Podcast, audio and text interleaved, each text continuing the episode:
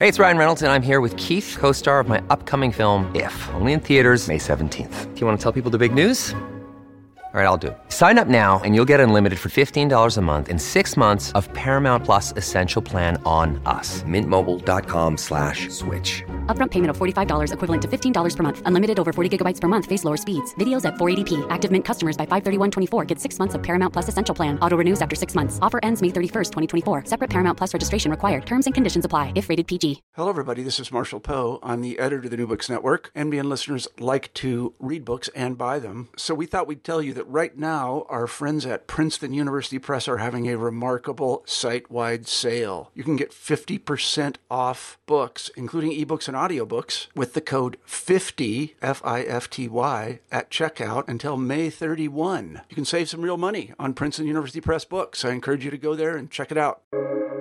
Welcome to the New Books Network. I'm Charles Prior, and you're listening to New Books in British Studies, a podcast on the New Books Network. What have the Romans ever done for us? That's the question put to his pals by Reg in a much quoted scene from Monty Python's Life of Brian.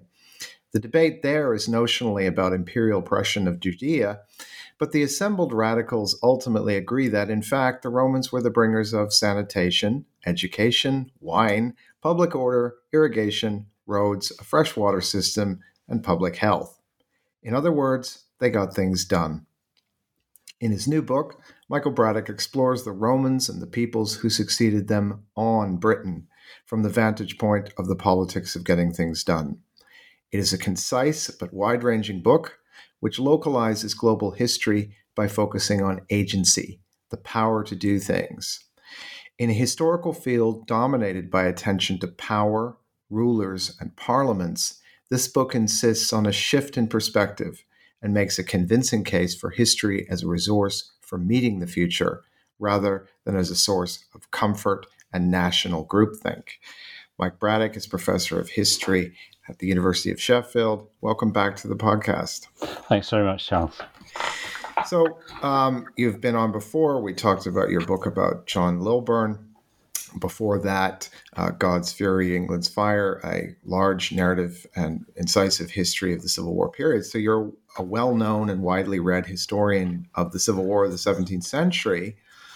Um, so, what led you to write this book and this kind of book?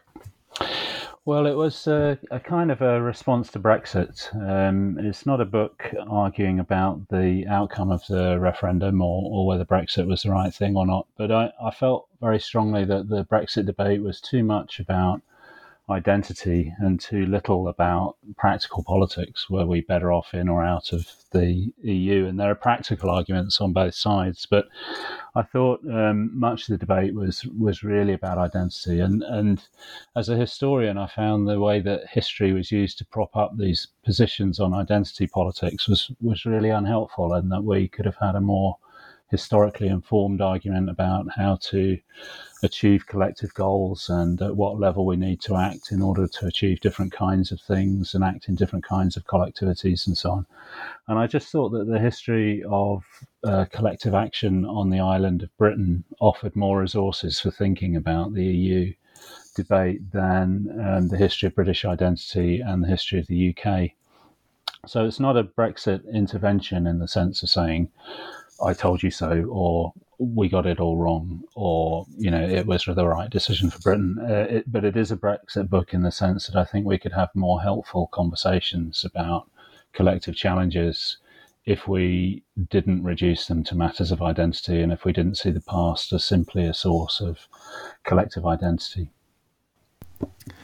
So it's a it's a Brexit book and I guess a lockdown book as well, presumably written written during lockdown. Yes, yeah, I, I did. Um, uh, that's right. I've got another project. I don't know if this is quite what you're asking, but uh, there's another project which I couldn't do under lockdown conditions, yeah. and I, I decided to use my time for this instead. Yeah, time well used. So the the book turns on a central tension between what you describe as collective and differential power. Um, and can you tell us uh, a little bit more about these concepts and how they function in British history? Yeah, so in the, in the book, I introduce them with a kind of thought uh, experiment that uh, there's a village that needs to drain a marsh, and that's not going to happen through market forces or individual effort. It will only act, it will only happen through collective, organised action. And so um, people act together to drain the marsh. By acting together, they exercise a collective power. But someone has to organise that effort uh, and make people work on a Sunday and then decide who gets which bit of the drained land and so on. And so there are people in coordinating positions who have a differential power, that is, power over others. And I think most of politics is like that. It's solving problems that won't be solved by individuals or by the market. It's doing it through exercise of collective power, that by acting together we can do things that the market or individuals can't do. Uh, but also, when we do that, we create differential power for the people organising and coordinating the effort.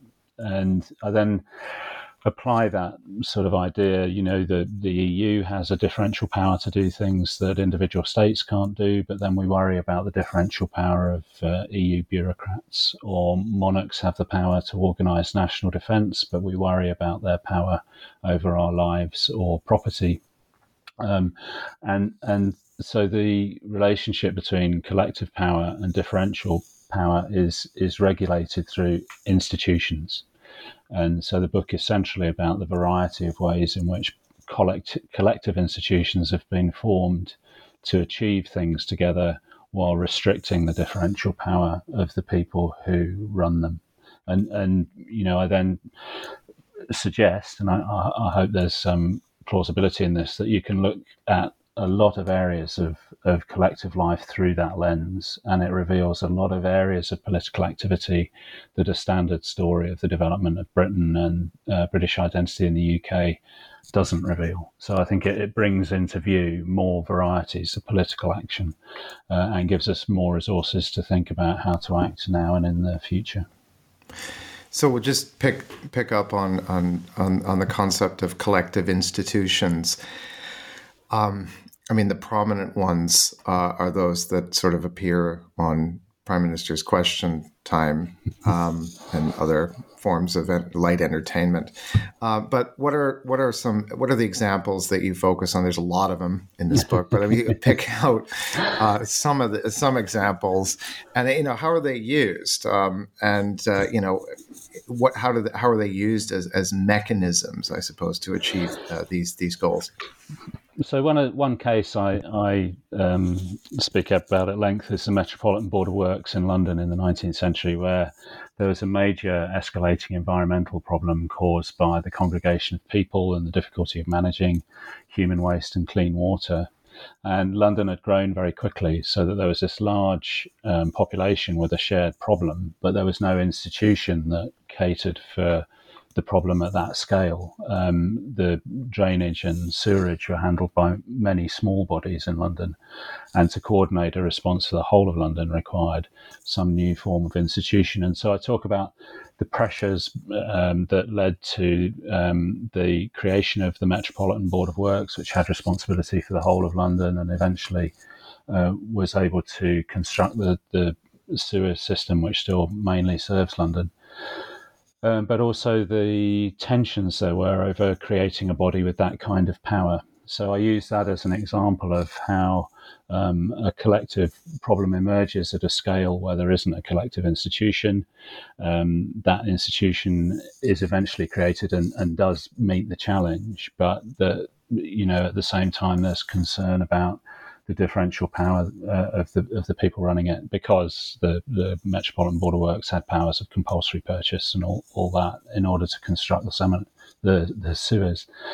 Um, so I, I, talk about the Metropolitan Board of Works in, in detail, but across time, these things are, you know, you can talk about Anglo-Saxon kingdoms this way, or you can talk about Kirk sessions in Scotland in the post-Reformation period in this way, um, quarter sessions in England. Um, uh, it, it's a way of understanding a lot of what's going on. And I also talk about the arrival of the of Regius Romans that um, people are attracted people on Britain are attracted to cooperation with the Romans because of access to the benefits of the collective institutions, but they're also paying a price in submission to the differential power of the Romans, and and that is kind of Reg's issue, isn't it? That the, the you submit to Roman tyranny and you get in return uh, better roads, better sewerage, uh, and all that. So uh, you, I do elaborate the the argument in lots of different directions, but really to illustrate that it's a, a flexible way of thinking about lots of different kinds of politics and in lots of different kinds of periods.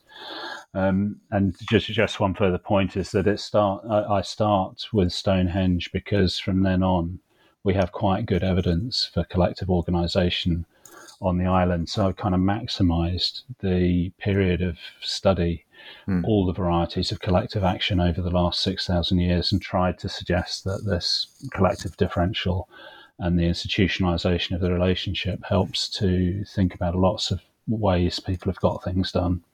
Mm. So, I mean, when people think of, of British British history or Britain, and I'm I'm here now speaking to our North American and, and global audiences. Um, British history comes across through some fairly prominent institutions, and it's represented in um, an endless stream of TV documentaries about the Tudors.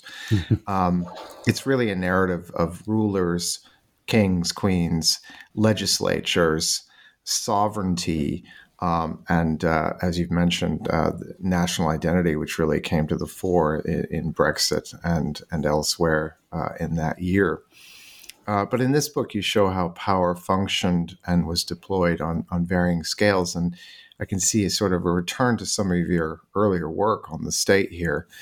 Um, so, what does this more localized perspective uh, reveal to us? What do these varying scales of political action reveal? Well, I think it, uh, it, people often say that um, the past is a foreign country, and and that you know, and, and that's the value of, of um, history. But I think as a historian, you can see the present as a foreign country. You can see uh, things that are taken for granted in the present, which aren't necessarily natural or, or eternal or enduring. And so, in order to shock, I say on the back of the book that the United Kingdom hasn't yet lasted as long as the Kingdom of Wessex, mm. and it and it may not do so. And so, mm. to think that the the natural centre of political life on the island are the institutions at Westminster, and the collective identity associated with them is is to take for granted something which shouldn't be taken for granted. Um, I, I say that because I believe in, in the union and I want us to take the union seriously and do what's necessary to preserve it. But, um, you know, an opponent of the union could equally say, well, there we are, you know, why stick with the union? But the, the, the idea is that by looking at the variety of scales uh, of action on the island, um, it renders the present um, uh, hist- it historicizes the present. It makes the present look like it might change and it could change, and that we should try to make it change in the right ways and not the wrong ways. So it's in that way, I think, that an awareness of the oddity of the present is is potentially useful because it, it helps us identify what we might want to do in order to preserve what's good about how we do things and, and change what's not good about how we do things and not see them as sort of natural or inevitable products of, of the way life is on the island. Mm-hmm. Actually, I'm, I'm just uh, listening to that um, and reading the book, and it's I sort of hit it in my intro a bit. Um, you customarily, uh, I'm going off piste a little bit, but so just yeah, let's run with it. But you say on Britain, not in it. Yeah. Why? Yeah, so uh, I, I try to, if, if you take my view that, that Britain is not a natural political community, why write a history of Britain? Well, it's a geographical area, and usually right. you say of an island, it's on the island. So it, it's the history of how people have organised on the island. Mm. If you say in Britain, you're sort of assuming that Britain is a unified community, which in in the ninth century makes no sense. In in the mm. Roman period makes no sense. The Romans didn't conquer the whole island, so. Mm. Um, I, I, I, try. It's a bit artful, I know, but uh, it's, um, if you think about how, if you, I'm trying to get us to think about the island as a geographical space on which people have organised themselves quite differently at different times. Mm-hmm. And and um, another thing I say in the book is that not many islands are un- unified states. Actually, uh, of the top ten, if mm-hmm. Greenland's mm-hmm. the biggest, of the top ten, only Madagascar is a unitary state because, of course, Britain isn't. It's uh, mm. it's the island of Great Britain plus a bit of the, the neighbouring island. Uh, and most islands are like that. They're part. They they uh, the um, they're part of a political entity that overlaps the island but doesn't isn't restricted solely to the island. And again, that's true of most of British history. The Romans connected the south of the island with continental Europe. The Vikings connected the Shetland, the uh, connected Orkney with with the um, Nordic world into the 15th century. Um, so the island, if you think about um, overlays of political institutions, they very rarely map onto the island. So mm-hmm. uh, what I want to think about is people living on the island of Britain mm-hmm. interacting with institutions with very different geographies. Mm-hmm. And of course, that that scaled up globally. If you think imperially in in in the west and east, I mean, this this small island projecting tremendous political control, but Apache political control uh, all over the place, really. Uh, absolutely. I mean, the, the United Kingdom is formed at a moment when the English crown's exercising authority on in North America, uh, West Africa, mm. and South Asia. Mm. And there's not really a moment where I, the island is united but not governing some other part of the globe. So it, it, you know, thinking of Britain as a natural political unit is is a really odd thing to do. Hmm. So your concluding argument, um, and I think the it's it's it's probably a mischaracterization to call it a concluding argument in many ways. It's, it's the red thread of the book. Um, is a case for political agency over the centrality of institutions and identity. And that, uh, as you've been saying, uh, entails a, a, pivot away from a, a, whole set of comforting national coordinates. Um, uh, cue uh, John Major um, so, you know, with the what was it the sun going across the cricket pitch or something? That's right. The old, yeah. old maids cycling home to tea mm. past mm-hmm. sun-drenched cricket grounds. Yeah. Yeah, it's it's it's Downton Abbey. People love that stuff. um, so I mean, th- but those things are are sort of comforting, but also thinking about it, kind of polarizing too. Uh, identity, culture, citizenship nostalgia for a neatly uh, constructed past. So, why is that? Why is that pivot necessary right now? I guess here we we come back to to uh, Brexit um, and and I guess the the position of Britain globally. Yeah, I think um, it's it's that it's that many of our the challenges we face globally. We're speaking uh, as COP twenty six is or is not working. Um, many of our challenges are much larger than the island. COVID is an issue much larger than the island. We need to act collectively and politically beyond the island, and and Brexit has ruled out doing that through the EU, but it hasn't answered how we are going to do it. And I, th- I, don't think a retreat to that kind of nativism is a viable political strategy. Um, even if our vaccination program has been very successful, we're not safe until everyone in the globe is vaccinated and public health problems globally have been addressed. You know, so I think uh, it's partly about the scale of political challenges and how we are going to address them if it's not through the EU. Um, but it's also a this way of thinking about institutions is it, it raises questions about who gets to uh, make them work and how effectively they serve the collectivity and whether the power of the people dominating those institutions uh, is is uh, distorting their their collective value. So, in that sense, it's also a way of talking about political inclusion and and who is in the collective and how is their voice heard and are they being able are they able to shape the use of collective institutions. And I think that speaks to another set of issues in Britain about social inclusion, political inclusion, but also the value of a vote in a Westminster election and, and how uh, effectively any of us as citizens really do shape the use of our collective institutions. So I think put, putting these questions this way uh, raises lots of contemporary political issues and and um, gives access to past experience that might might help us think about them. And, and I think it's a much more useful way of using the past than that kind of cementing a Downton Abbey version of Britishness, which is really upper middle class Englishness, white Englishness, heterosexual Englishness. Um, and so I, I, the, it, it, goes back to my starting point, which is history is a source of, of identity, of course, but it's also a source of experience. And I think it's more useful to us as a source of past experience. How did clever people in the past confront their collective challenges and regulate these relationships between collective and differential power? That, I think, might give us resources to think about the present and the future. It is a useful history of Britain, this book, uh, The Politics of Getting Things Done, published by Oxford University Press, written by Michael Braddick, who's professor of history at Sheffield. Uh, thanks, Mike, for taking some time to talk to me about this excellent book. Everybody go out and buy one. or two. Thank oh, you yeah. very much, Charles. You're welcome. It was a great pleasure. Thank you.